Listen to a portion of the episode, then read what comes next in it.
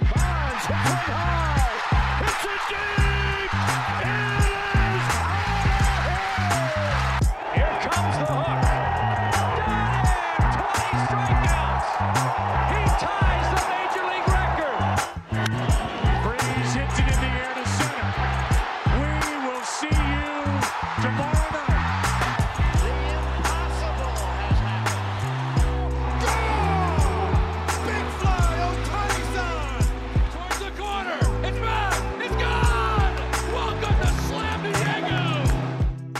Baseball Show on Friday, May 27th. Jack McMullen, Aram Leighton, Peter Appel, two cameras for three people.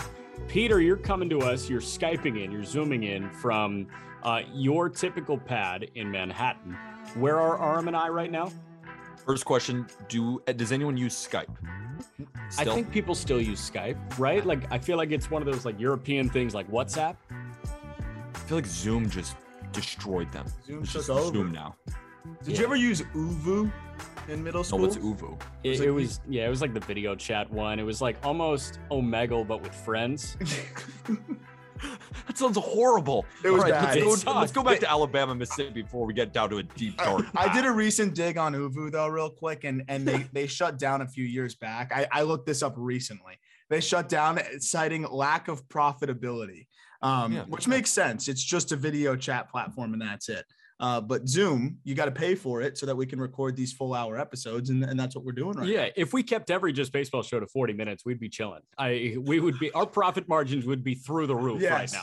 I just keep thinking about Omegle with friends. Like how gross. That's all I keep thinking about how gross that is. But let's Alabama, Mississippi. You're either you're in one of those states. Last time we talked, we spoke last night that you guys were traveling into Mississippi. Where are you? So we were in Hoover, Alabama for the University of Alabama Invitational until about three this afternoon. We were hoping to see like so much college baseball, like borderline eight college baseball games. We saw two, and both involved the Alabama Crimson Tide. I mean, rain Mhm. wrecked Hoover in the SEC baseball tournament.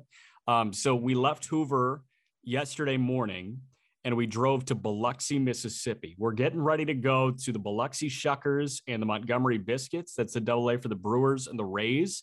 Prospect laden, but this is like the casino capital of the Southeast. This is wild. Yeah, I, I was when we when we walked when we were driving up. I'm like, this is the Vegas of the South. It's I've never seen anything like it. Imagine we're just driving for hours, trees, nothing, dilapidated buildings, whatever, and then all of a sudden you just see all of these casinos, and and that's where we're at. We're just uh, surrounded by casinos in a in a double A ballpark, which apparently is very nice. So I'm excited to see that.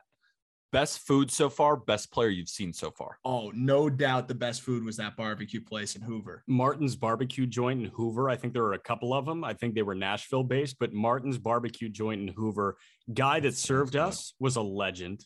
yeah. The brisket was, deli- I mean, like the brisket was perfectly fatty to the point where it was just a flavor injection. Can you tell this guy watches a lot of Guy Fieri? I love, yeah. It's Aram good. was kind of thrown when I had I had Triple D on on the uh, on the hotel TV. He was like, "You watch this stuff all the time." I can't watch people. You call it triple D? like, Yeah. like he's just such diners, drive-ins, and dives. Is that what it's Yeah, called? Triple, D. Trip, triple I D. didn't know it was called triple D. I didn't know that. Hey, I'm Guy Fieri, and we're rolling out. Um, yeah, so we're in we're in Hoover right now. No, or we no, also we're in uh, Biloxi right now. Should we also tell the people what we're talking about today? Yeah, we can do that as well. Um, what we're going to do is we're going to preview the weekend slate a little bit because, you know, while it may be relatively thin, there are a couple of high intensity series that we want to go over. Um, you've got Anaheim going to Toronto. You've got the the Yankees and Rays matching up for the first time of the season this weekend. Like there are legitimate series that are going to make a serious impact. Um, you also want to talk a little bit about Vladdy. Mike Petriello wrote an awesome piece uh, and then, speaking of the Yankees, you and Ryan Finkelstein, back half of this episode, go over Aaron Judge, the type of contract year that he's having, and Fink stacked him up against other notable contract years.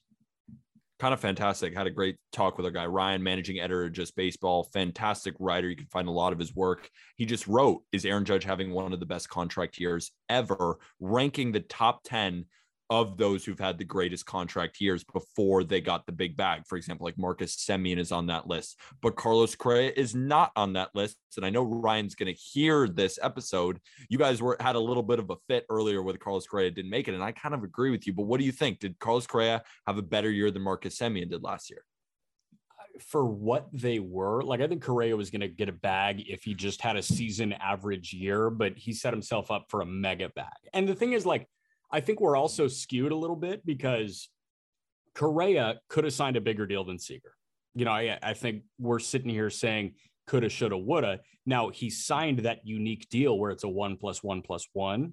And, you know, we're not necessarily looking at this like, oh, he got a bag after a contract year if he did sign that, you know, 12 year, $340 million deal like he could have, then we're sitting here saying, oh my God, he had a great contract here, right? But I yeah. also I look at it from I think the reason why you see a Semien ranked here is like what did he do the years before and then what did he do in that contract year right like, right. like it's it's a comparison to almost what you've done previously. Like we've seen Correa, it was Correa's best all around season. He won the platinum glove. Yeah. Uh, it was his best power output we've seen. But at the end of the day, like it wasn't that far off offensively from some of the better years we've seen from him. Whereas Semien, he had that one amazing year, but we've never really seen Semien kick it into that gear. So it was like this unlocking of another notch that we've never seen from really Marcus Semien in that contract year, which makes it amazing. But with Correa, I think the platinum glove makes it a really really valuable, uh, you know, contract year. I'd probably throw him in there, but I, am very interested to hear more from your guys' conversation because uh, that was a really cool article idea from Ryan. I'm, I'm pumped to read it. I haven't even read it yet. Yeah, no, I haven't read it yet either. And another great article by Mike Petriello. He wrote it. Um, I found the article on Baseball Savant, but it's also on MLB.com. It's basically blasted everywhere because it's one of it's a fantastic article, and it's titled "The Book is Out on Vlad Jr can he adjust? And the first line is the book is out on Vladimir Guerrero Jr. And he comes up with a couple of points, but the main thing, and I don't want to just, you know, basically read the article for you because I implore you to read it yourself. But the main thing that he was talking about is that Vladdy hit a lot of high pitches in the air last year. And what they've been doing is they're pitching him very low in the zone. And he's also his the fastballs against Vladdy have been 94.5 miles an hour. That's the fastest in all of baseball. So we're seeing a lot of high velo and a lot of pitches low in the zone. And what that has resulted in is the highest ground ball rate of his career. And now we're looking at a guy who has had a really bad May and has an OPS just north of 800, hitting around 250. This is not the same Vladimir Guerrero Jr. that we saw last year. Yeah, he sucks now, right? Because he's got an 800 OPS. it, it's amazing. No, but that's like, what we're saying. If we've got to unpack something, it's he went from the greatest hitter of all time last year to now, right? It's still above average because it's Vladdy. It, it's, it's amazing how how Vladdy being figured out to a degree is still a guy that's producing an 800 OPS in, in a game right now where a 700 OPS is, is above average. Yeah. Uh, so I think it's a, it's a testament to Vladdy, but at the same time, I mean, we're talking about I mean, for, for the Blue Jays to be World Series contenders, Vladdy needs to be the MVP candidate that he was last year. Yeah. And right now, you know, he, he's not that. I mean, he went yard. Re, was it yesterday or today? I think it was two days ago. Two days ago. Uh, so I mean, that's a good and sign. That, that broke his. He had this crazy long extra base streak of no extra bases at all. It was. I think he was in the same realm as like Dunand, like just guys who just aren't that good. Like it took him almost. I think it was three weeks without an extra base hit. Yeah, I mean that that's definitely concerning. But you know what's wild about it too is that mostly across the game, what's the what's the biggest thing we're seeing across Major League Baseball right now? It's elevated fastballs, high spin, get guys to chase up. Vladdy, that was never going to work with him because he's so quick to the ball. So now we're seeing basically the opposite, the antithesis of the way we're attacking most good hitters in the game. And I, just think Vladdy's going to make that adjustment, right? Like Vladdy figured out how to hit the way all pitchers are pitching to the best hitters in the game. Now they're doing it differently. And, and I just think he's too gifted to not figure it out. It's just lay off those or, you know, just just kind of tweak the approach a little bit. I don't see Vladdy struggling for much longer, really. I don't. Well, and also from the bird's eye view, that's hilarious because five years ago, um, the original new thing to do was, oh, you have this really high spin fastball. Let's throw it at the top of the zone, right? Where it back then, I mean, back then was like 2014. The book there was if you've got a good pitcher, chances are they're locating breaking balls at the bottom of the zone and they're throwing a fastball in the lower outside corner. And then all of a sudden, the high fastball became the sexy thing, and nobody was seeing that before. Now that's the book to get a good hitter out, like Aram's saying here. Um, but all of a sudden they're turning back to the breaking ball at the bottom of the zone here. Um, so Aram and I were just talking about like how cyclical this game is, and uh, I I do feel outdated at points, and we talk about this ad nauseum. Where you know I'm just saying like I love the Framber Valdez's of the world where they just get ground balls, they roll them, uh, and I I I was thinking that could have made me a little bit of a dinosaur, but I also realized that I just feel like the game is more fun when you have a Framber Valdez on the mound as opposed to 10 punch outs and five walks in five innings.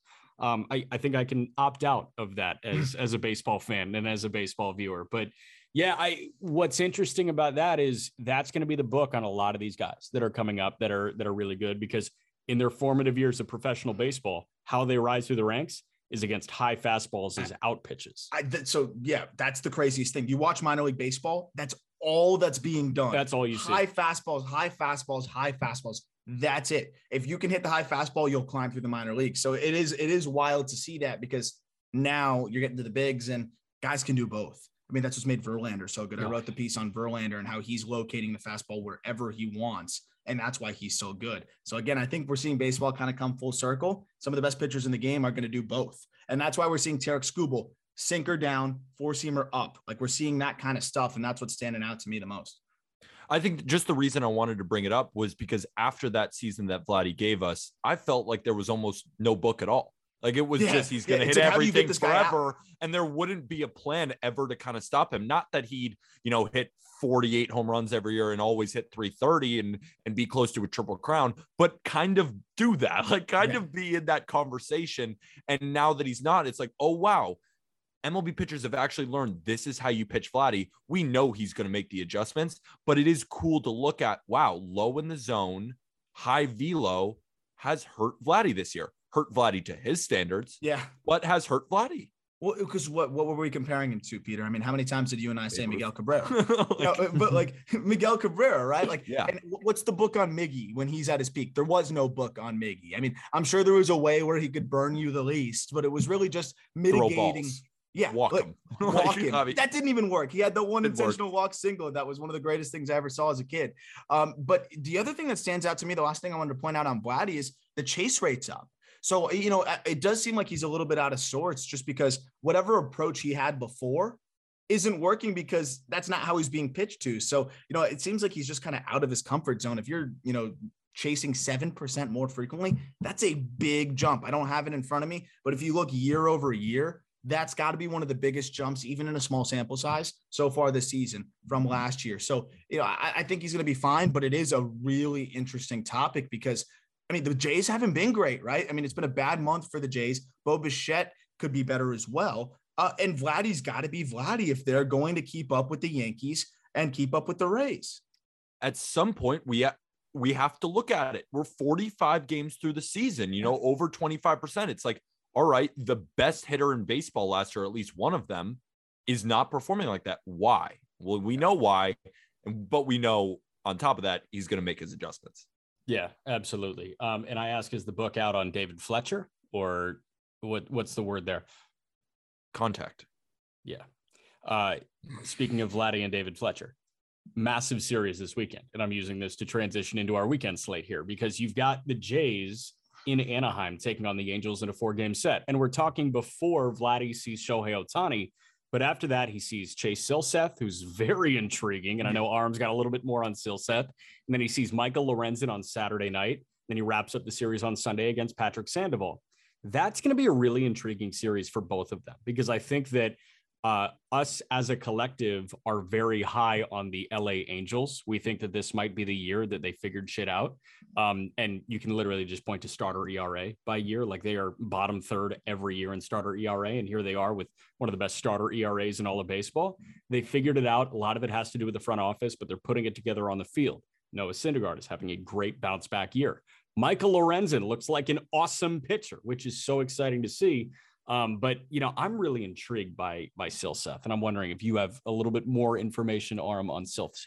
So I, I got a text from a- from a couple guys in the minors when Silseth got called up, and they were like, "What is this? Like, how is Silseth uh, getting called up? Because not only did he get called up straight from double, and and this was somebody that really did not have much pedigree. I mean, he started in Tennessee, then transferred to Arizona, and and like that was it. And he Like, got a five and a half ERA Yes, at Arizona. Correct. And then was an 11th round pick and then just jumps from double A to the big leagues. He came out this year and just looked like a different pitcher. Velo ticked up, command improved, and all of a sudden he's a guy that's racking up Ks and weak contact and ground balls. And he's a heavy fastball guy. Like we've been talking about, another dude that throws heavy fastballs at the bottom of the zone, improve the breaking ball grip a little bit. The command has all of a sudden become really impressive. And now just another arm in this angel system and now at the big league level that's helping them uh, it, it's unbelievable what we've seen and honestly like i think he's going to have some ups and downs overall he's been off to a great start so far but i, I expect this to kind of continue he looks like a guy that figured it out and obviously you know for, for the angels to do this they're not they're not the Padres in terms of aggression with a lot of their guys. I know they called Detmers up quickly, but that was somebody that was one of the most polished pitchers, you know, we we had seen and also a first round pick. Are they, They not calling really guys up quick? Are they What? I- Jo Adell? I feel like they are calling guys up quick. You think you think the Angels are aggressive with guys? No, I think that they are a lot more selective than San Diego is. And it's pretty shocking to see them just go straight from double to big leagues f- with a guy like Sosa. They had to have seen something that they really like. And, and I think we're seeing that same thing to a degree. So if I'm not mistaken, I think Detmers also made one parentheses one start uh, with AAA Salt Lake. Like this was a guy that struck out what 14 or 15 in a start in Double A. 16, Yeah, he struck out 16 guys in a start with Double A. They were like, okay, so th- there's no point in doing this. Al Leiter said, you know, when in his draft, you know, review when the Angels took Detmers 10th, um, they said, you know, Al, this is a guy that you think could get up quickly. He said next year, 2021, strikes out 16 guys in a start in Double A immediately gets the bump after that to triple, makes a start, looks good, and then makes his major league debut a start after that. Like, I, I think we're getting to the point, especially now, where you see a Garrett Crochet make literally zero minor league appearances and and still survive in a bullpen. I think with the high floor guys that they think they have, and you know, a lot of the time we look at bats like that, you know, high floor, like they can survive a, a quick promotion. With arms, it, they're turning into NFL running backs, right? You only have so much tread on those tires. Let's get them up while they're good. You know, why let them shove Yeah. for a year in double A when we could just get them up and have them figure shit out at the major league level? 22 years old, mid to high 90s fastball, disgusting splitter. But I keep going back to it. Guys, 22 years old. That feels pretty young at this point if he hasn't gone beyond double A. It, it, and again, like I think it's just the pitch mix, right? Like the velo ticked Yeah. up. You talk mid 90s. He was not mid 90s before. And then to have the disgusting splitter and a good slider with a fastball that ticked up, they were probably just like, he figured it out. Let's get him up to the big leagues and make sure he keeps doing it. Uh, yeah. Because we were talking he about is. that too. There's a level of like bringing guys up to the big leagues and just letting them work with big leaguers. And and I think there's some value to that. And like he figured it out. Let's make sure he keeps doing it, you know, at the highest level. And it looks like he is so far. 10 innings, 2.61 ERA so far, and he's got 10 strikeouts too. I'm interested to see how he'll pitch this weekend, though. That is something to watch. That's probably one of my favorite matchups to watch this weekend. And another one of the things that's just been phenomenal to watch is Joc Pederson hitting home run after home run after home run after home run after home run. This dude caught fire this past week. And it's funny, we heard a story. There was a story in the New York Post that Joc Pederson and LaMonte Wade spoke uh, 30 minutes before game time, before Joc hit all those home runs with Barry Bonds. And they had a conversation. And he said it made a big impact on him. I don't know what he could have said in the 30 minutes that gave him three home runs. I feel like that story was kind of paraded a little bit, but it is kind of cool that that happened. Uh, listen, if anybody has the the literal textbook on hitting, Yeah. I, I feel Yeah. like it's him. right? I, it is a good point though. Like, how much can it can someone tell you to to just you know like here? I I think Joc got in a good state of mind, Yeah. hit the first one out, and it was almost like this placebo effect, right? It's like, Yeah, dude, I give you this blank pill, and I'm like, you know, you're gonna have the best podcast ever, and out of the gate you have like a fire intro and you're like oh wow it's working. The rest of the podcast is going to roll right? Like you're gonna you're gonna be confident the rest of the podcast. Like i feel like the cue was probably helpful and, and great but to be like oh this guy was struggling barry bonds told him something and now he hits four home runs in two games a little bit extreme but i will say the marlins and i know i brought this up a couple episodes ago like Barry Bonds wasn't the best hitting coach in terms of like work work ethic and doing all the things that he needs to do for his job, but what I'm saying. he would say little things to, to Christian Yelich and he would say little things to Ozuna, and they credit some of those little tidbits to actually being things that that really help them unlock. So, you know, I think it's a combination of placebo, combination of a little cue Yeah. that gets you right. It's like it's someone the best in the world or the best of all time doing something and and telling you, "Hey, this is how I did it well. This is what you should do."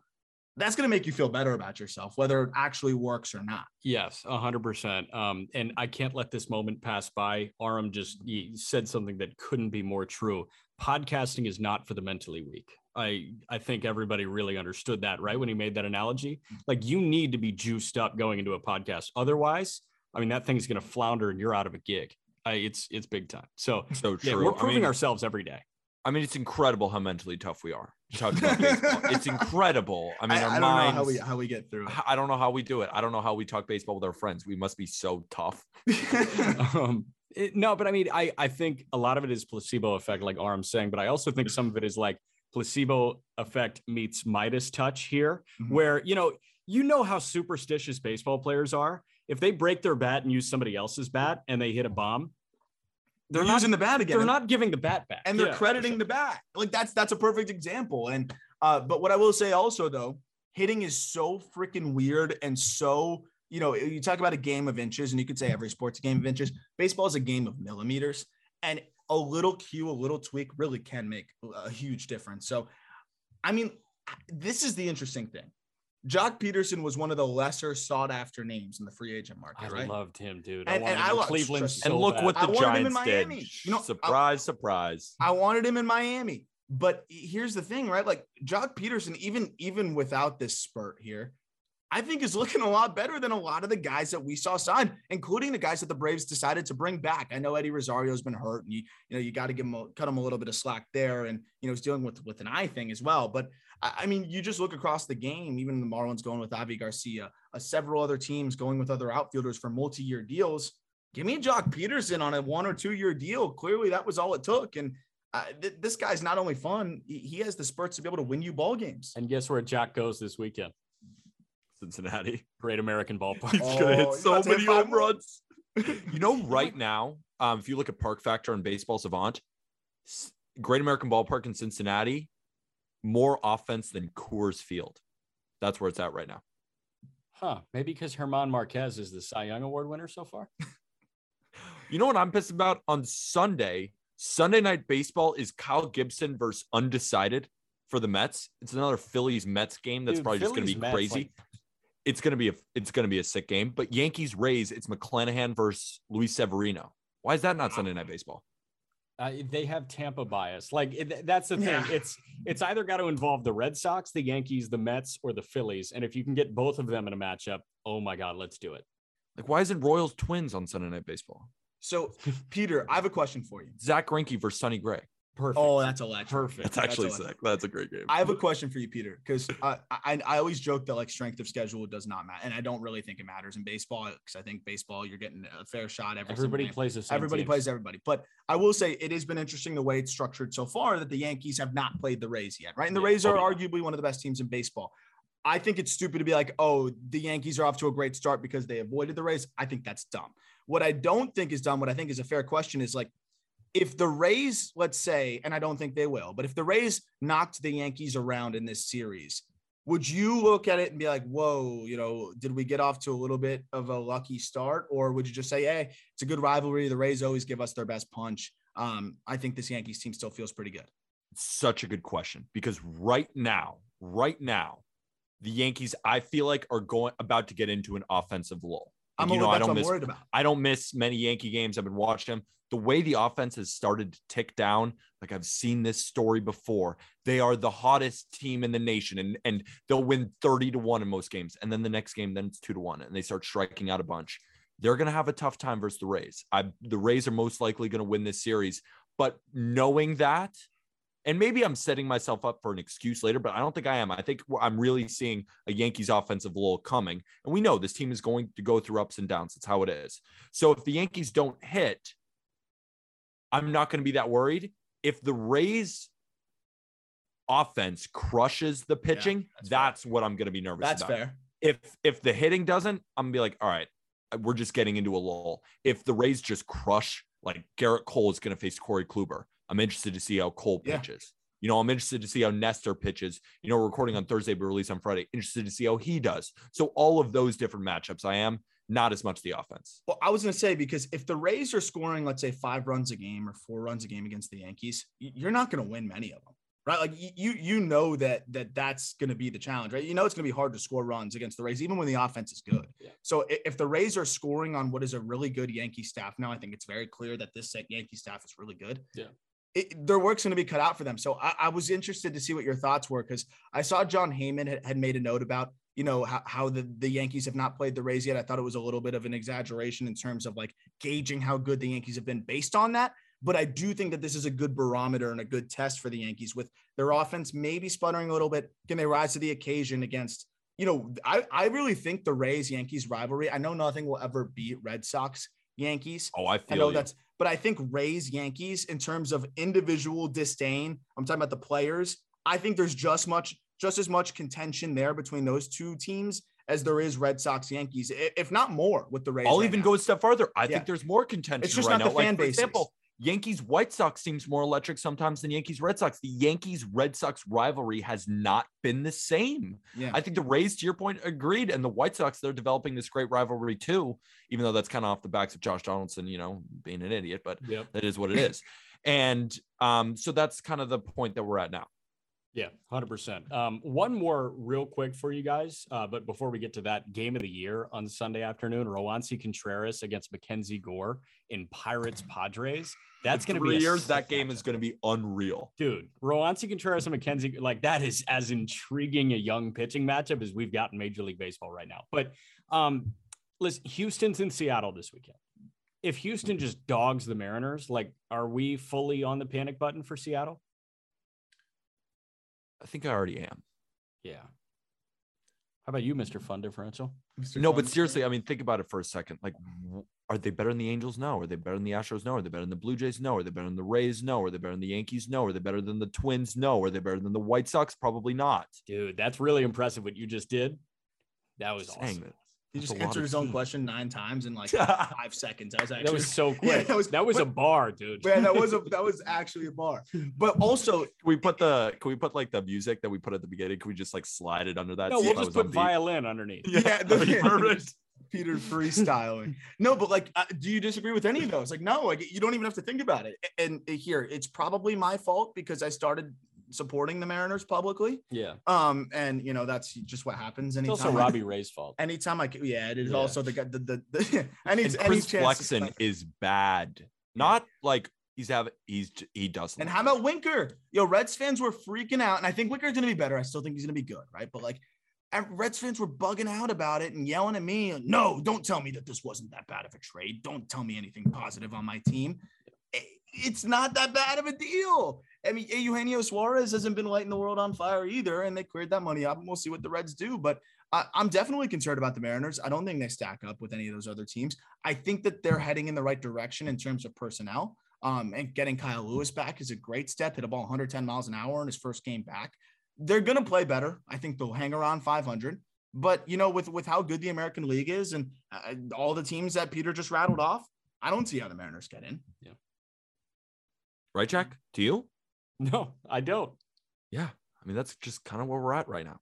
There we go. Enough said. Uh, before we get to Fink and contracts, uh, oh wait, before we move on, on one thing about one thing about the Astros, I was talking about this on not gambling advice. I just the stat is crazy, and I just wanted to say it. I'm in for crazy. The Astros have played 45 games this oh, year. I saw this. 33 of them have gone under the total in a betting thing. 33 games have gone under in Astros games. 33 Best of the 45. Baseball. Sorry? 33 of the 45. 73.3% best in baseball. That's, That's, incredible. right? That's a testament I- to uh, what I guess their pitchers overperform or performing better than Vegas would expect them to. Verlander, Framber. I mean, you've got a bunch of other guys that are performing well. Another Urquidy. Astros, another Astros one I want to throw at you. Colby and I were debating, and he said in a fantasy lens, but I feel like this can be, you know, put A towards a real world regular lens? baseball lens, Real, real world lens. lens. How many pitchers do you want over Verlander right now? Ooh, not many. I said Burnes, and I actually like had trouble continuing. How many pitchers Yeah. are you taking over Verlander, Jeff? I you mean, taking Robbie Ray? Scherzer's I'm hurt, Degrom's hurt. Ray. Okay. No, but seriously, like, are you taking Walker Buehler right now? Are you taking Julio Urias right now? Are you taking Woodruff? No. Are you taking Cole? Probably not. Are you No, ta- like I. like it's like so I'm I'm Colby got borderline. I was like, I don't know. I'm borderline like attracted to Walker Buehler. So like I, I that's that's close for me, but I'd I'd still say Verlander. Honestly, I'd probably say what about Gausman? Right Not now? Gausman. Not I- I don't like- trust it. I don't trust the, the the tale of two halves last year. It could be tale of two. Again, I'm not even borderline attracted to this guy. Like I'm full blown attracted You're to attracted him. McClanahan. I think Mc- I think McClanahan might be the only guy that I might be running with over Verlander. But even I then, like. I still I still am not convinced whatsoever. Like I think it's Verlander. I think he's the top dog. You know, Verlander's throwing harder now than he did in 2014. Yeah. Yeah, dude. I, Kind of I, cool. I I'm kind of cool. I'm all in on Verlander too because I wrote I, now that I wrote that piece and dove into the numbers and just like made my whole Verlander case. I feel like I have to say Verlander, but I even just tried to look at it, like pulled up F war leaders by pitchers to see if there's someone that's just slipping my mind. No, there's really not. So give me Verlander, and also a good time to collect Verlander's cards because not only is he already a Hall of Famer, he is going to just now solidify and full like he's going to put himself. I, I said in the article, he's our modern day Nolan Ryan. He says he wants to pitch for five more years. If he does that, he is our modern day Nolan Ryan. This motherfucker said he wants to win 300 games. Like, Okay, well, yeah, but that that's that's not happening. That's Ah, bizarre. dude, 15 wins for the next five years. Oh wow, he theoretically could. He theoretically could win 300 games. He wants 300 wins. If, if he if he racks up 300 wins in today's game, I'm putting him top five pitchers of all time conversation. Dude. I'm making a shrine for him in my basement. Yeah. I mean, 300 wins in today's game is is just outrageous. But dude, he won 21 games in 2019. Oh god. That's the last full season we've seen from him. yeah, dude. I Already mean, six wins this year. I'm and in. it starts. I'm in. He's gonna win 300 Yeah, games. So we agree. Um, Loupe, real quick. Aram and I have been on the hunt for Bowman baseball in Target and Walmart all across Alabama and Mississippi, and nobody has them. So really, the only place that you can realistically get Bowman baseball whenever you want is on Loupe. And I love that I can get it through Wild Cards Trading. Our guys T and Kendall on Loupe now. Yeah, so they are on, they're selling, um, which is super exciting. We also are gonna have a live stream on the Sunday night, so the 29th, with uh, a couple of different prospects in double A, very like notable prospects. So if you download the Loupe app with the link in our description, not only will you get $20 to spend on the app, but you also will be able to hop into our live feed and ask any questions to the minor leaguers that we'll have with us, whether it's questions about signing the cards that you're trying to pull and the whole process of it, because it's actually really interesting how these players do it um, and, and how it all goes down, or just asking them about baseball and, you know, the, the, the just any prospect questions that you have. But Peter, it's refreshing for me. I get to turn it on you. So there was a Bleecker trading night. So Bleecker trading is, is one of the best card shops around. And Loupe did a co-branded trade night out there in New York at their store. And Bleecker Trading is literally on Bleecker Street in New York. Awesome over there. Um, and they initially were going to do it a couple weeks ago. I was going to go. Now we're on this trip, and I'm so pumped that you and Kobe were able to go. You guys had a great time, and uh, and any highlights, uh, any cards that really stuck out to you? Uh, I know one kid ripped uh, a Joshua Baez. What was that? How did that go down? Okay, so we're just at this Loupe event, and this guy buys, you know, five packs of cards, and he's just pulling them, you know, in front of, and he pulls this three thousand dollar card, just out of nowhere. I think he spent like twenty or forty bucks on the packs, pulls a twenty eight hundred dollar card, unbelievably beautiful, sells it at the event. Person's just hand putting hundred dollar bill, hundred dollar bill, hundred dollar bill, hundred dollar bill, up twenty eight hundred dollar bills. He just takes it away. And this kid is not our age. He's probably 15. And what I loved the most, not even the money, was how stone cold this kid was. I'm telling you, when he seeing the money, it looked like he does this every other week because he's probably on Loupe all the time, doing this. the stone coldness in his eyes. Like we're watching, I'm fired up for him. He's like, "What? It's just another day at the office." My bad, that was my phone. Another day at the office for me. It was That's- stone cold. Kind of looked like Dame Lillard after he hit a game winner. Like So that he- was so the he- vibe. Bang. So wait, he didn't even he didn't even buy a whole box. It was just a few packs. Few packs. So Joshua Baez, by the way, he, it says Bowman first auto in there. Out of five was the card that was pulled, and uh, 18 year old over slot guy. He really got first round money in 2021 uh, for the Cardinals. Really talented player, a ton of upside. But dude, I'm selling that in two seconds, right? Like this guy's 18. I don't want to. He literally sold it in two seconds. Like Yeah, it's two literally and figuratively, he sold it in two seconds. He he pulled up a card, looked up the comp, and said, "This card's worth three thousand. Who wants it?" Some guy said, "I'll give you twenty eight hundred. He's like, "Deal." Unbelievable. Unbelievable. It was And he only so spent like twenty dollars. He only Maybe yeah, forty. There you go. You, you use your free credits and take a shot. That's what I'm saying. Also, if you use your free credit, you get a free $20 just for using our link. It- it's in our episode description. You click the link, download the Loupe app, you get 20 free bucks. I was saying on the live and I was saying with Ryan later in the episode too that you're going to hear it, but I want to sell it to you guys. The hourly wage of downloading Loupe, think about this. takes you probably 30 seconds to click the link and download, you get 20 bucks. Average that out over a minute, that's 40 bucks. Over an hour, that's 2400 bucks an hour for downloading Loupe. Technically. Yeah. Yeah. Technically. Galaxy brain, Peter. That's I'm so mentally tough. I can do retire it. now. Yeah, I'm you can so mentally now. tough for download, podcasting. 'Cause that's what download the Loupe podcasters app are known and you never have to work again.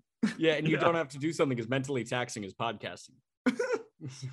Yeah, I'm already I'm running out of gas, man. I'm tired. All right, uh, time Can't for believe you call this mentally tough for podcasting. All right, uh, we're done laughing now. You and Ryan Finkelstein on best contracts. Here we go.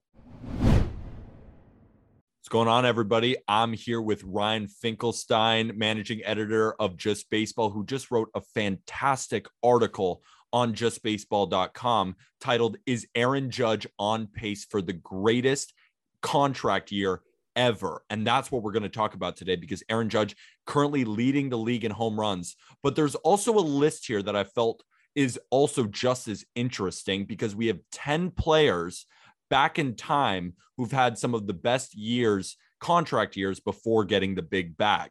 So, Ryan, I'm curious just what brought you to kind of want to write this article in the first place? It's because, you know, Aaron Judge coming into the season, obviously the big story was they didn't come to terms on that contract. So this is going to be a huge contract year for him. The Yankees are the best team in baseball. And you're looking at his stats right now, and it's just absurd. You know, the WRC plus of 209, 17 home runs. I did the math on it. He's on pace for a 60 home run season. And I thought, has anyone ever won an MVP going into a contract year or hit 60 home runs going into a contract year or had a WRC plus over 200 in a contract year? And what I found out going through history is, I mean, there has been an MVP, but there hasn't been anyone that's done the collection of all of it. So it, it was really kind of interesting to go back. And I was thinking, how do I do this? Because you know, free agency started in 1972. Am I going to go back? Like maybe Reggie Jackson had a great free agent year. I don't know. It was too much. So I just did 2000 because I figured that was when free agency started to get crazy. Uh, when the nine figure deal started happening, when A Rod was about to hit free agency, and I knew he would be featured pretty heavily on this list. It's actually nine players because A Rod's on it twice. uh, but yeah, I, wanted to look through it, and- and basically the way I did is I went to Baseball Reference and I just I went through each contract year and just kind of picked out the top guys and was able to come up with a list of ten there. And the list of 10 is kind of fantastic. So let's start at number 10. And you dated back to 2000, but this one was just last year with Marcus Semien in 2021 with Toronto Blue Jays, where he set the record for home runs from a second baseman. And now we see him with Texas. Although he started off really slow and a lot of people were sounding the alarms, he has been better lately. And I think that contract will end up working out. He is just too good of a player to doubt. But at number 10, it was interesting that you put Marcus Semien, huh? Yeah, you know, I could have put Correa. There was there's a bunch of, of different contract years I could have put. I, I wanted to have a couple on this list of guys that really jumped in their contract year. And for Semien, the 45 home runs, you know, he won his first silver slugger, first gold glove, all-star. Like it was clearly the best year of his career um, in a contract year. And then he gets all this money. I do think it's a little interesting that he has struggled out of the jump, but I- I think he'll be all right. I just don't know if he's going to hit 45 home runs again. I don't think he's going to hit 45 home runs again. It'll be interesting to see his stat line at the end of the year. But someone who had an insane stat line in 2012, that was Josh Hamilton, who had a 141 WRC plus, hit 43 bombs. My thing with Josh Hamilton is just if he stayed healthy, if he stayed with the off the field troubles, could have been one of the great hitters of all time. Yeah, you look at the five-year run in Texas before he's he gets that new contract. I mean, 150 home runs, a batting title, an MVP, uh, the, the one of the most electric home run derby performances ever. The guy was so good, and it was you know one of those contracts where I think as soon as he signed it, everyone was a little bit just just curious how it would end up unfolding, and unfortunately, kind of every every concern you could have had ended up kind of playing out there in, in Los Angeles. And then he, he goes back to Texas and ultimately his injuries that, that I think ended the career. But uh, yeah, definitely one of those guys that's one of the, the biggest what ifs, I think, of the last like 20 years.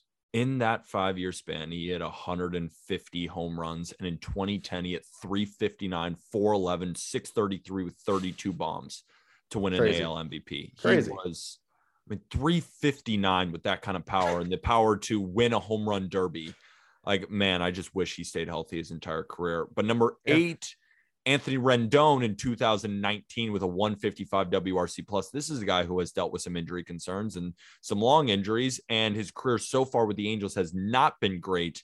But man, was he good with the Nationals? I mean, holy shit, was he good with the Nationals? If you want to just talk about team and personal success, this could be like the greatest contract year ever. To win a World Series on a contract year, I'm even thinking about doing a follow up. I had I wasn't sure if I was going to do just position players or pitchers. So there's a top five I can do off some pitching seasons, and Strasburg would be on there also. Both of those guys in contract years to win a World Series. And yeah, I mean, Rendon, never an All Star before 2019, was an All Star, obviously third, I think, an MVP. Uh, yeah, just just a great season. Anthony Rendon, unbelievable. And our friend Jack McMullen said he was never a top three third baseman. I don't know if I agree with that take because he clearly was.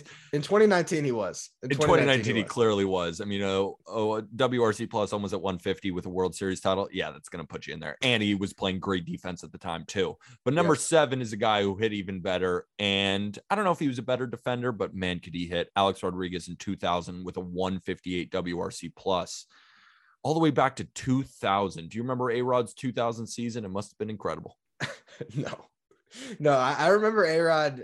I don't remember A Rod the Mariner at all. I that's why we asked because I'm, you know, I was born in 1997. When were you born? 95. 95. So we don't really know 2000, but we see the stats and they were crazy. Yeah, yeah, and, and that's the thing is A Rod was. I, I, really feel like A Rod almost like birthed free agency, like, like because he was just that first one, you know, to hit free agency. I can't remember. It was like 24. Yeah, after his age 24 season, so 25 years old uh, able to sign a 10 year contract. And then what he did in Texas, like we, we talk about uh, Josh Hamilton, A Rod averaged 50 home runs in three seasons in Texas with 130 RBIs a season and won his first MVP and, and two gold gloves. Everyone, obviously, as a Yankees fan, I mean, how did you process that? The whole Jeter at the time, you're probably like, yeah, Jeter has to be our shortstop, right? Even though A Rod was obviously the better defensive shortstop. I had no idea what defense run saved was back then. I don't think a lot of us did. At the time, it was clear. It's like you got to put Jeter at shortstop. He's one of the best defenders at shortstop because that's what the eye test told us. But now that we know with range metrics, didn't have any range, couldn't get to those balls. So those balls that went up the middle, maybe they could have been grabbed by A Rod, but it wasn't an error by Jeter because he straight up didn't get there. So looking back, of course, A Rod probably should have fit there. But then again, it was Derek Jeter in Yankee Stadium, even if he is the worst defender ever still what, Derek what, Jeter Here's my question though. So, so it is funny going through this list because you have Giambi coming up also, and, and you, I just was looking over a lot of that that period between the four uh, World Series in five years and the 2009 World Series. You think they maybe win an extra World Series if they had the right shortstop playing there in the playoffs? I'm just wondering. No, because as a, as A Rod aged as well, it's not like his range was great. No, yeah, yeah. So and that's the a, thing too. If we had like prime Texas you know, and Mariners, A Rod, yeah, clearly. I mean, he should have been at short, but the way he was aging and, you know, hawked up on steroids and his and his hips weren't working. No, I don't think he would have been a much better option at shortstop. And I don't think that that defense would have taken us from a playoff contender to a World Series favorite. I don't think so. Yeah. Yeah, I mean, and he, he actually was a pretty good third baseman too. People forget that he actually was pretty solid over there. And it was probably the right move for him over there too as he aged. And number six is a guy whose career just ended way too soon, way too soon. One of my favorite players of all time, honestly, Prince Fielder at number six in 2011 he straight up destroyed baseballs, but he was also super disciplined in doing so. How about walking more than he was striking out with 38 home runs? I just can't believe he had a 4.7 F war on top of it, too. Yeah, the defense really hurt him a little bit there. Yeah, uh, and, and yeah. It, it is funny that that uh, Ryan Braun took his MVP with all those steroids he was taking. Speaking of steroids, guys, uh, but yeah, one of the things also like I, I love Prince Fielder. I said on here he's my favorite player on this list. The fact that that dude with that body type like only missed 13 games over eight seasons. Then he had a stretch where he's basically playing 162 every single year. Uh, his first two years in Detroit after he signs the contract, he plays 162. Uh, just not the guy you would have expected to have a career-ending injury, but the next stuff um, ended up costing him. And he, would probably still be playing. He's 38 still right now. Now you have probably 40. still be playing. And and at least for me, and maybe tell me tell me if if you think differently. I thought that contract was going to work at the time of signing it. I thought that was a good contract. He had proved he could stay healthy for years, and then there's just some freak thing. Like I don't blame the Tigers for that at all. And honestly, the Tigers traded him right before it happened, too. They got out of it. They, they, they had him for two years. I think they sent like $30 million back to the Rangers or whatever in that trade. And I think it was like a, is it Kinsler? I think Ian Kinsler went back to Detroit or something like that. But yeah, uh, they, they kind of got in and out of, of, the Prince Fielder business right on time. But uh, it, it is such a shame. The guy was so awesome one of the greatest right-handed hitters of all time, in my opinion. I remember being four or five and being genuinely scared of Manny Ramirez, nightmares of Manny Ramirez. And in 2000, same year as A Rod, he was better. I don't know if he was better, but 182 WRC plus hit 350 with 38 bombs, walked almost as much as he struck out. Again, a 4.8 F war because he can't play any defense, but man, did he hit. That's the thing is uh, there was a couple guys that were better than Arod offensively, and, and Manny, uh, Manny and Cleveland. The thing that that jumped out to me, it, you look at the RBI totals, it's insane. 165 RBIs in 99. He had 122 RBIs in 118 games, hitting more than an RBI a game in 2000. Like like there's there's a stretch here, two year span where he plays 265 games and drives in 287 runs for the Indians, and a, a three year stretch think if you go back to 98, where he had about 450 over three years. Insane, insane. One of the Like- great one of the great run producers, so clutch with runners in scoring position. You know, Manny Ramirez is getting a hit. That's also the big thing about RBIs because a lot of people hate RBIs. They're like, you can't analyze a player with RBIs. You know, it's chance. It's if they have more runners on base, that's how they get it. And I get that. And I'm not, I wouldn't say you should use RBIs to compare players, but I think it is an added plus when it's clear that people are just run producers. Some players are just Yeah. automatic run producers. Nolan Arenado comes to mind. Salvador Perez comes to mind. When there are runners on base, they are better. Yeah. And that's No, why, and- like, and that's what Manny Ramirez is. And, and like this year, you're seeing Pete Alonso do it. I, I think that with the RBIs, it- you have to go case by case. Like I remember Wilson Ramos in his first year with the Mets drove in over 70 runs, but I think like 30 or 40 of them came with base. Like he just got up with the bases loaded all the time and just hit little singles and picked up two RBIs. It, it wasn't as impactful, but you see like a, a Pete Alonso this year, and anytime there's a runner on third with less than two outs, Pete Alonso is going to get that run in every single time. So there's certain guys, and Manny Ramirez was the greatest example of this. That you know when there's runners on, they will will change their approach. They'll get a base hit when they can pick up easy RBIs, and then also have the ability to you know get a bunch of RBIs when you hit 40, 50 home runs a season too. And number three, we have another one of the great run producers in the 21st century, and that's Jim Thome back in 2002. Well, uh, uh, uh, you skip Beltre, man. Ah, shit, I skipped Beltre. Forget everything you heard about Jim Thome. Adrian Beltre, who is also one of the great run producers. He put up 121 RBIs, 2004 with a 161 WRC plus. Didn't walk a ton, but barely struck out. This is one of the better bat to ball guys as well. And that makes sense. He hit 334 and he was just swinging at everything because he didn't walk too much, but man, could he hit again? It- to me, it's just funny that that he's the one you skipped over because he's the name on this list that doesn't quite fit. Like like his contract was less than all of these guys. purpose. Yeah, and and you know what? His two contract years, like he he goes to Seattle, wins a couple of gold gloves, but really didn't do anything offensively. Then he goes to Boston and hits like almost 50 doubles in a season, just peppering the green monster. But yeah, I could not believe he had a 48 home run season in a contract year in LA. That's insane. Insane, especially in LA too, which is a bigger ballpark. And, it, Yeah. and the, the weather is thick. It's hard to hit home runs there. Not only is it big, but the weather, especially in the summer, gets hard. Yeah, and he's and you know what? The the two Hall of Famers on this list, you mentioned Jim Thome. He's the one. I think Beltre will be the other. He's in the 3,000 hit club. So I don't know when he comes up. He might be next year's class for all I know. But uh I got to imagine Beltre gets in. I think he'll, I don't think he'll be a first ballot, but I do think he gets in ultimately. A bunch of gold gloves too. I mean, I don't remember how many, Gloves. but yeah. And then again, I, I ruined it, but Jim Thome is at number three in 2002. Like I said, 189 WRC plus, almost a 20% walk rate. And if we're talking F war, like we're talking all these sluggers, you know, who hit 350 with 40 bombs, but only had a 4.7 F war. This guy's with a 7.3. He could even pick it too. Yeah, the, the guys that are getting on base at a close to 450 clip and also slugging close to 700, that's insane. Like That's going to work. I, the quick math on that OPS, I can't figure out for you, but still 52 home runs. Uh, there was three guys that had 50 home runs, actually two. It's it's Thome and Arod, and then I'm imagining Judge will be the third this year. We'll see what happens, but yeah, Jim Thome was just a beast in Cleveland, and then the next year still hit was a 47 for the MLB lead in his first season with the Philly. Hall of Famer. All Yep. right, moving on to number two. A Rod is on the list again in 2007. I'm actually surprised you put this one this high. Um, because I feel like there was other seasons for I mean, he had a 9.6 F war. I kind of see what you're saying, but there there have been maybe better offensive season. Why was it why was this season by Alex Rodriguez at number two? Well, yeah, I mean, it's it's obviously it's his before the second 10 year contract. You know, he opts out of the deal, so it, it qualifies. It's one of those weird ones where I was like, is it technically a contract year if you still had three years left on your deal? But when you're a Rod, and everyone knew he was going to opt out of that contract, it was controversial the way they announced it, but everybody knew. A- And you look at the numbers, like he led the league in everything that year. He led the league in runs, home runs, RBIs, slugging, OPS, OPS plus just just clean clean sweep best hitter in baseball won the mvp uh you know the i think the you know actually the only person ever at this point uh, to win an mvp in a contract year from from my uh, research since 2000 because we could talk about in a minute how uh giambi got completely snubbed.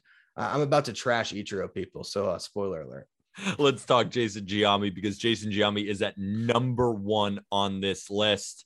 And I like how you added the gif of because he gets on base because he had a 477 OBP that year, a 193 WRC plus, hit 342 with a 9.2 F war. And that F war is so incredible because I know for a fact that Jason Giambi is one of the worst defensive first basemen I've ever set my eyes on.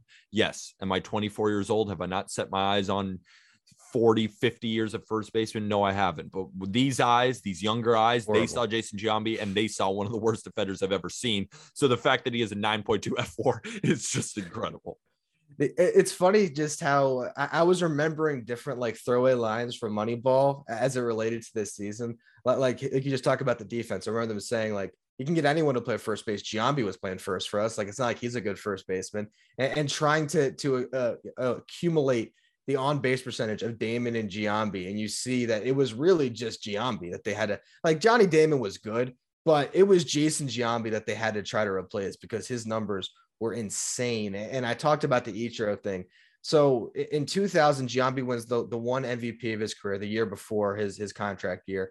Hits 333, 476 on base, 647 slugging. Guy was unbelievable. 137 RBIs, 183 WRC plus. That was a 7.7 F war season. His next year, it was, the, as you said, the 9.2 F war season. Ichiro wins the MVP. Uh, his F war was the same thing as Giambi's year before, 7.7. He led the league in hits, but it was all the batting average. You have Giambi gets on base a hundred points more or hundred percent or whatever. A hundred percent. That I am butchering this. But that? Woo! Woo! It's one of those things you just got to stop yourself and acknowledge how shitty you just talked. Uh, I do it but- constantly. I do it once an episode normally. It's like, yeah, you just got to lead into I didn't it, believe anything I just said, or all of that was just a bundle of words because you get so many things firing in your head at so Yeah, many moments, so many stats. You're just like, wait a minute, I'm not even speaking English right now. So fuck the on base percentage. Yeah, you look at his OPS, right? His OPS was 300 points higher than Suzuki's. Suzuki won an MVP with an 838 OPS. Like, come on. And, so that would have been back-to-back MVPs into into free agency, which I mean, never done been done before. the numbers would show that you're right, but I'm fine giving it to Ichiro. Ichiro was way cooler, didn't take steroids, and was just more fun to watch than Jason Giambi. So even if the numbers don't say it, I, I still want to give the MVP to Ichiro because he's way cooler.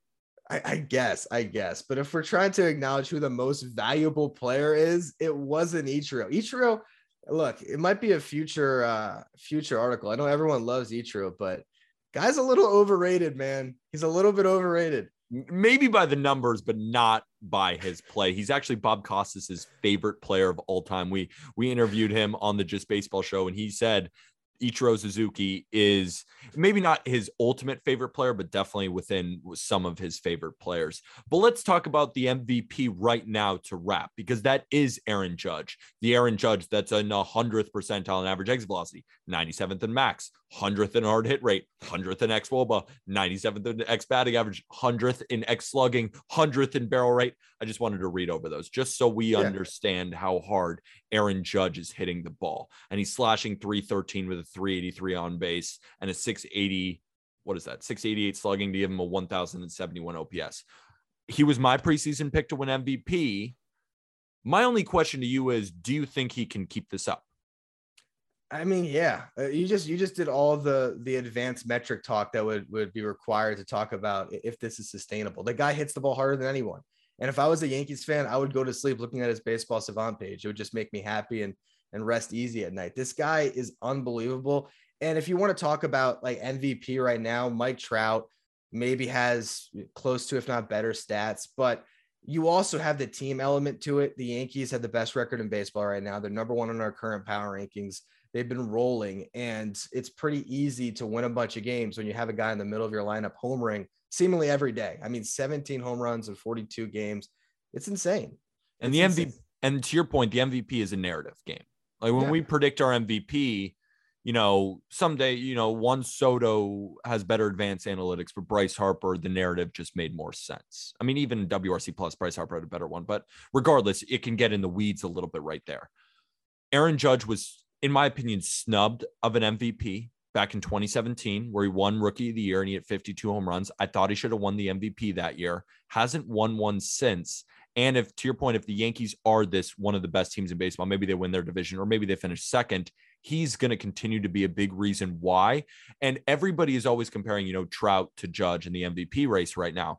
And people are more on Trout, not only because he's doing slightly better right now, but because there's this belief that Judge is super injury prone and Trout is not. When in reality, since Judge entered the league, he's played in more games than Mike Trout has. And Mike Trout, when we're talking about narrative, he's going to be in the weeds with Shohei Ohtani and maybe even Taylor Ward. Probably not, but maybe Taylor Ward. But I'm saying there's multiple players on the team now with Judge. It's clear that he is the best player on the team. Stanton's amazing, but it's clear that it's Judge. And if we look at it, you know, in 2017, he played almost a full season. Okay. 2018, he played 112 games. So he's dealing with a little bit of injury, but still hit 27 home runs, had a 920 OPS. So I wouldn't call that an injury plague season. 2019, a little bit more, 102 games. And then 2020, that's where the narrative started to happen. He was dealing with some injuries in 2018 and 2019. Then he only played half of the 2020 season, but he played 148 games last year. He's played every game this year, or at least every game without an off day where Boone will rest him. He seems to have figured out his body. The Yankees have also brought in new strength and conditioning. You know, they let a bunch of people go after the Yankees. It seemed like every single player would get injured every single day. I think Judge is going to stay healthy. He's my preseason pick to win MVP, and I'm loving him right now. Yeah, and, and I think there's also something to be said as it relates to the contract year thing that there is a certain psyche and, and, and all these different things that go into playing on a contract year where maybe you're not going out, you know, after games, and not that Judge ever would have, but I'm just saying maybe you're going to bed a little bit earlier, maybe you're eating a little bit better, maybe you're just a little bit more locked in because you know that if you keep doing what you're doing, if you're Aaron Judge, if you just replicate that quarter of the season that you just had and you put up a 60 home run MVP season, hell, even if you then lead the Yankees to a World Series, the amount of money that's at stake here. I mean, the guy got offered 213.5. Would it be shocking if he got to 400 if he just I, I, maybe, maybe that's the only thing. It's because he's 30. He's going to be 30 Oh, as a free agent. So, So- I was even talking with a couple Wait. of people yesterday Yeah. that you know I was I was even talking to my roommate, and I was said it's going to be funny when Aaron Judge is a Met for 12 years, 365 million. He was like, "Yeah, bring him here." I'm like, "You want that? Do you want that?" No, seriously. Yeah. Do you Yeah. want that? I mean, that's a question because everyone's like, "Oh yeah, of course I want that." You know, from from the first five years of the deal are going to be great, and then you'll have to soak the rest. You want to soak the rest? Because he 12 is years is a lot. That's a lot. Six feet seven, 280 pounds, 30 year old.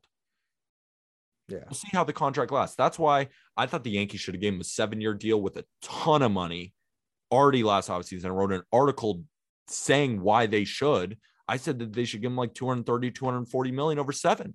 Just blow him out of the water. But they didn't. And now they're they're probably gonna have to give him 300 if they want to keep him.